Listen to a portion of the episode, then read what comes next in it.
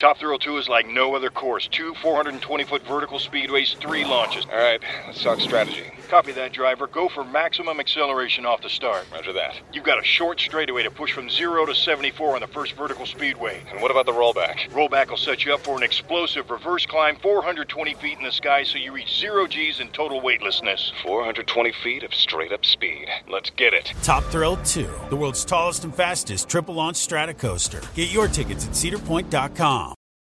Welcome to Noble Blood, a production of iHeartRadio and Grim and Mild from Aaron Mahnke. Listener discretion advised. One quick note before we begin Noble Blood is on Patreon. If you want to support the show, you can go to patreon.com slash noblebloodtales. It's where I upload scripts and bonus episodes. Like I watch period pieces with my friends once a month and talk about everything they get right and wrong. And also a brand new feature, which is if you subscribe at, you know, a medium level, you get to join our quarterly sticker club. Every season, we drop a new exclusive sticker just for Patreon subscribers, available nowhere else. And you just get a brand new sticker every season that like an amazing artist designs. They're very cool. I love stickers, which is why I did it. But yeah, so uh, support the Patreon for bonus episodes, scripts, stickers, and more. Uh, but of course, as always, the best possible support is just that you're listening to the show. So thank you so much.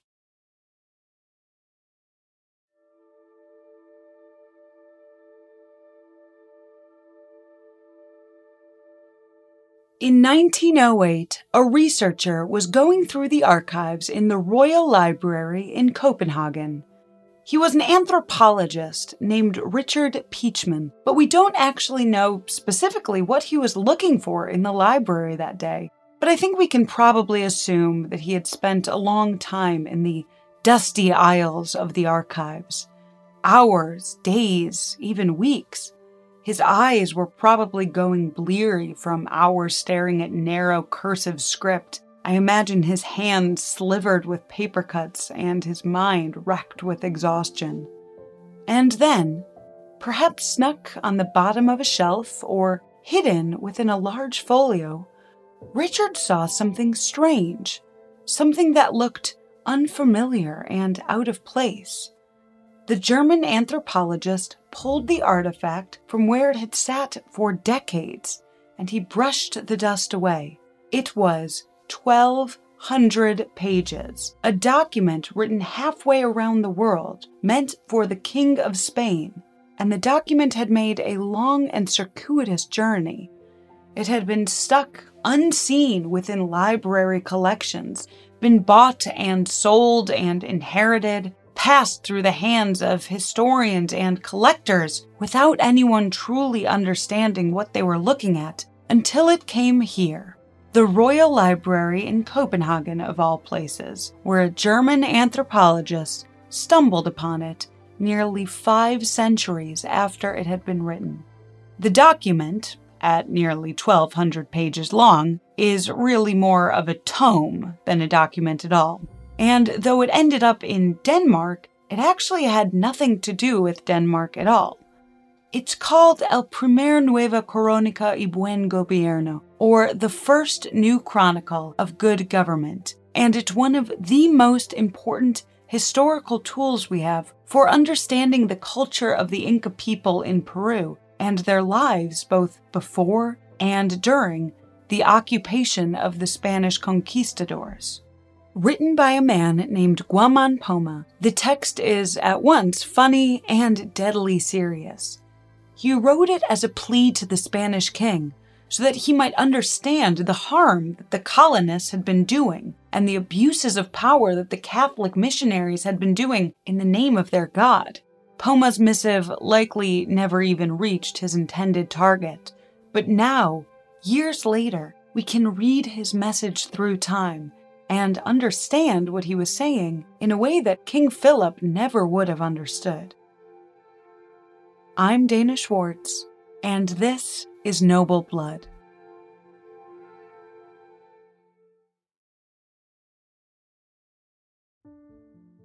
Francisco Pizarro was on the expedition that crossed the Isthmus of Panama in the 16th century. Making him one of the first Europeans to ever see the Pacific Ocean. He tried twice to invade and conquer Peru, and he succeeded on his third attempt in the name of his native Spain. There were two especially important factors working in Pizarro's favor a war of succession happening at the time within the Inca Empire, and smallpox that the Europeans brought with them.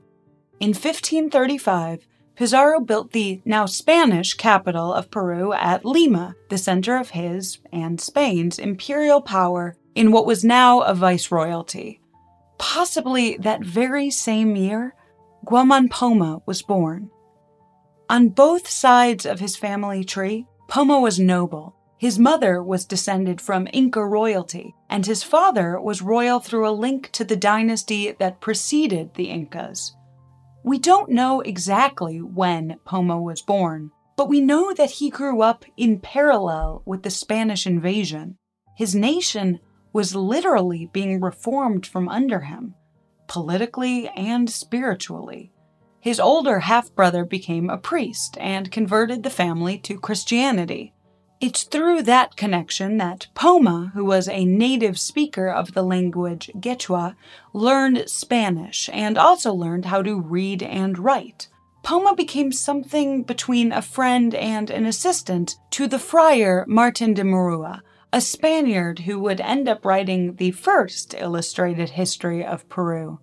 It's likely from his time spent with Martin de Murua that Poma honed his own skills as an artist, although he was never formally trained.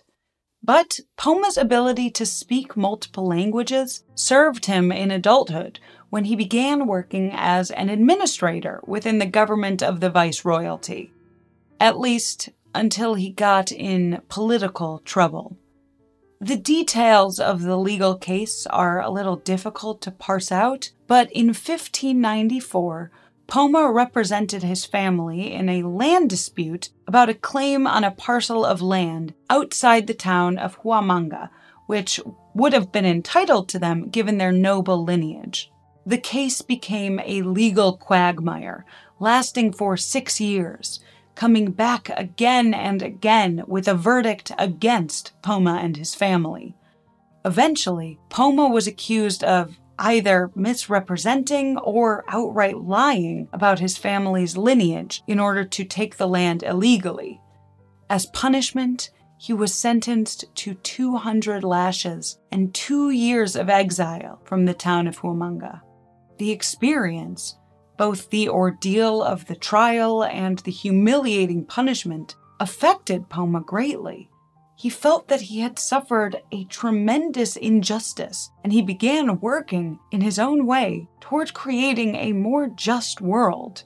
He started by helping represent other indigenous people in lawsuits and by traveling as a missionary with his friar friend Martin de Murua and helping to convert the native people of the Andes.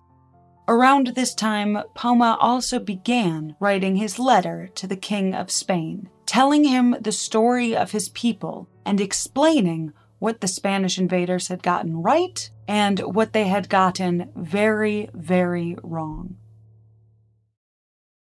During his travels with Martin de Murua, Poma was helping him with his chronicles by providing some illustrations. But we know from Poma's own writings that, even though he valued having access to the friar's library, he had a miserable time doing that work. I imagine it's much the same for any creative person trying to work on an independent project when their boss is demanding that they spend their creative energy on something that they, the boss, will get all the credit for. El primer Nueva Coronica y Buen Gobierno took nearly a decade and a half for Guaman Poma. It was started in 1600 and likely wasn't fully completed until 1615. And boy, oh boy, is it a real tome. The open letter contains 1,189 pages and 398 drawings that were done in black and white, in a simple style that would lend itself well to mass printing.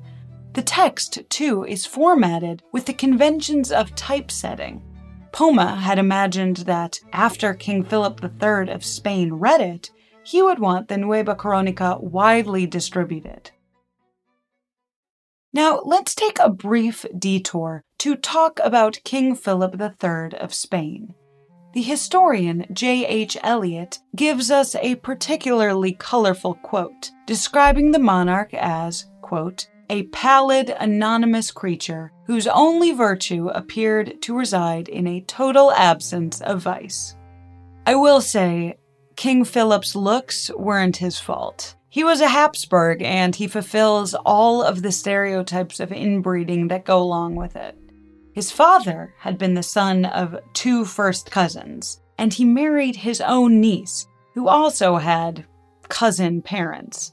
And surprise, surprise, our Philip III would also marry a first cousin, though once removed.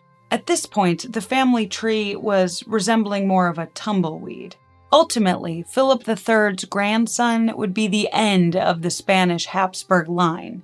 That grandson would be deeply unwell in basically every regard and unable to procreate. His autopsy would memorably observe that upon death, quote, his heart was the size of a peppercorn, his lungs corroded, his intestines rotten and gangrenous.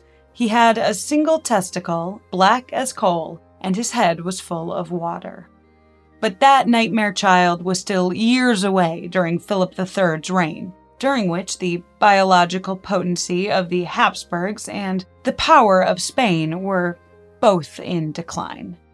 Though Philip did rule over the imperialistic boom of the Spanish Empire, and he did lead a few successful early campaigns in the Thirty Years' War, economic trouble would prove to be impossible to shake, and Spain's time as a global superpower would soon be drawing to a close. But for the time being, Spain was ruling over Peru, and Guaman Poma wanted to create a document that would serve both as a history of the Andean civilization that had been swallowed by the Spanish conquistadors, and also to explain the damage that Europeans were doing in the king's name and in the name of the church. Guaman Poma was Christian, which meant that he was all too aware of the rampant abuses of power among missionaries and those in positions of power. The first two thirds of the thousand plus page tome are an attempt to teach King Philip III that the Andean civilizations were complex, sophisticated, and elegant in their structures, the last third of the document, titled Buen Gobierno, would then explain how all of that was destroyed by the Spanish. The Nuevo Cronica is structurally an incredibly ambitious and complex document that blends a number of literary genres and styles of art, to say nothing of the way that it jumps between Spanish, Latin, and two languages of native Andean people, Quechua and Aymara. The drawings are composed using European rules of representation and space, but with the sort of lines that evoke the way Inca decoration is done, with abstract geometric shapes. The purpose of those juxtaposed styles wasn't to be slapdash, it was to make a clear, evocative point about the merging and crashing of these two cultures, like tectonic plates meeting and creating fissures in the earth. Take, for instance, one of the illustrations of a map done in the style of the ones that were done in Europe in the 16th century. You can sort of picture it, right? With Europe at the center of the map, the seas vast and with fantastical monsters like dragons and unicorns along the edges. Poma's map has all of that too, but he has Peru at the center of the world, and the map is centered not on Lima, the capital of colonial Peru, but on Cuzco, the capital of the Inca Empire. The top of the map has the coats of arms of the Pope and the Spanish kingdom, but above that, even higher, are the deities of the Inca the moon goddess and the sun god, Inti. It's fascinating, but there is sort of a challenge when the message is meant to be filtered through both Inca and Spanish understanding of symbols. Almost no one in the 1600s would have been able to understand the full meaning of what Guaman Poma was trying to communicate. And almost no one would know all of the languages that would be required to read the whole book. But by speaking the Spaniards' language, both literally and in terms of the layout of the drawings and structures of the essays, Guaman Poma was using a tool that's fairly common in debate meeting someone at their level in order to persuade them of something. He was acknowledging the basic premises of the Spanish worldview in order to point out their hypocrisies. It's a persuasive strategy. And Poma also uses another strategy humor. His book, once you understand the symbols, is very funny. One of the drawings is basically a political cartoon. In it, an Inca asks what the Spanish eat. The response gold. But the book is also a tremendously serious work of scholarship, and it's important to our academic understanding of what pre colonial Incan life was like. Even though Guaman Poma was writing a generation after Spanish arrival, and even though he had never really known life before they came to Peru, he is an invaluable source. The Inca had had an advanced recording system. It was written using knots on cords, but researchers still struggle to fully translate it. Guaman Poma's writing, even if it isn't exactly firsthand, is still an essential guide to pre colonial Inca culture. Some of that cultural information is incredibly basic, one of Poma's illustrations shows that both men and women were planting potatoes. We learn from that about their division of labor and that the planting season was in December. And he's also giving us important history. One illustration depicts the beheading of the Inca leader Sapa Inca Atahualpa, who defeated his brother in civil war to claim the throne to the Inca Empire after the death of their father but who was later then captured by Pizarro. Though Atahualpa converted to Christianity and a ransom was raised for his release, the Spaniards still executed him. Poma's drawing shows Atahualpa tied to a flat table, held down by multiple European men. A Spanish soldier holds a knife at the leader's neck with a mallet in his other hand, ready to strike a fatal blow. Atahualpa clutches a cross in his hands. Below are the words, Andean nobles lament the killing of their innocent lord. It was a clear indictment of the cruelty of the Spanish conquistadors, but unfortunately, Poma's message likely never reached King Philip of Spain.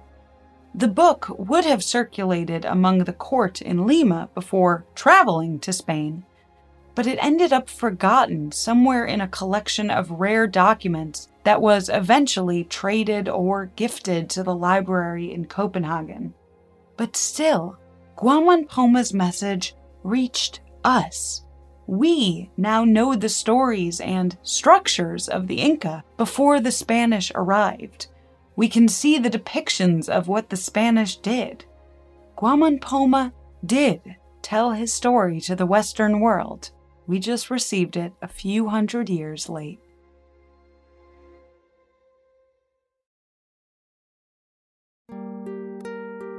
That's the story of Guaman Poma and the Nuevo Coronica, but keep listening after a brief sponsor break to hear a little bit more about the symbolism in one of his drawings.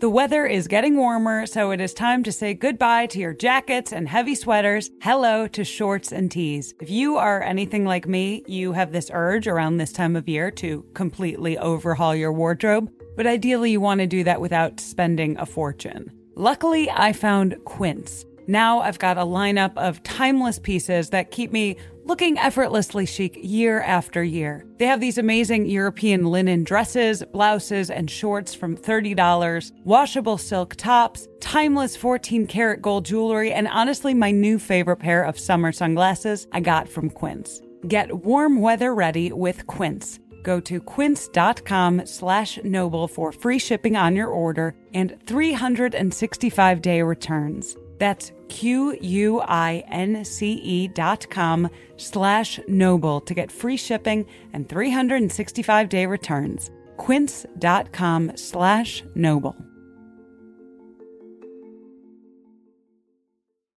Rev up your thrills this summer at Cedar Point on the all-new Top Thrill 2. Drive the sky on the world's tallest and fastest triple launch vertical speedway. And now, for a limited time, get more Cedar Point fun for less with our limited time bundle for just $49.99. Get admission, parking, and all day drinks for one low price. But you better hurry because this bundle won't last long. Save now at cedarpoint.com.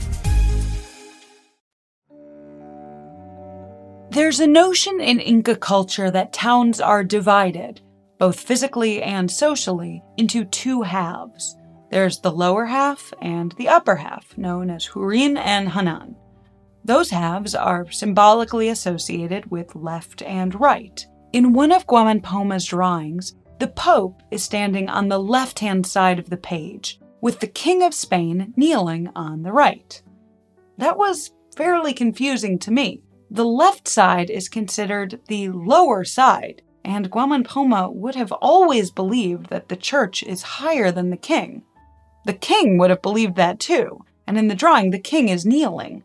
So why would the Pope be on the left? Well, he is on the left. The reader's left. But if you were in the picture looking out, the Pope is standing on the right, with the king kneeling to his left. It's another little element that needs to be decoded, and it's also a little inadvertent reminder that sometimes we need to change our perspectives around. There's another little Easter egg in the drawing. Guaman Poma put himself in the drawing. Small as a figure, smaller than the king, and kneeling down below him. But if you're looking at it from the drawing's perspective, Guaman Poma drew himself in the king's superior position, to the king's right.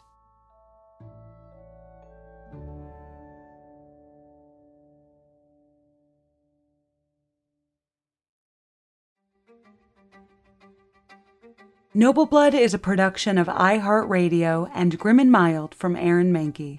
Noble Blood is hosted by me, Dana Schwartz.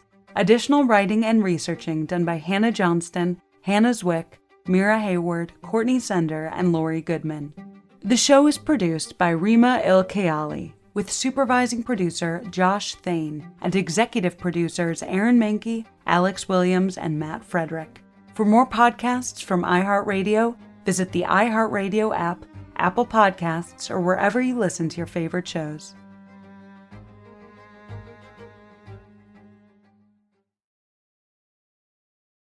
Top Thrill 2 is like no other course. Two 420 foot vertical speedways, three launches. All right, let's talk strategy. Copy that, driver. Go for maximum acceleration off the start. Roger that. You've got a short straightaway to push from 0 to 74 on the first vertical speedway. And what about the rollback? Rollback will set you up for an explosive reverse climb 420 feet in the sky so you reach 0 G's in total weightlessness. 420 feet of straight up speed. Let's get it. Top Thrill 2, the world's tallest and fastest triple launch strata coaster. Get your tickets at cedarpoint.com.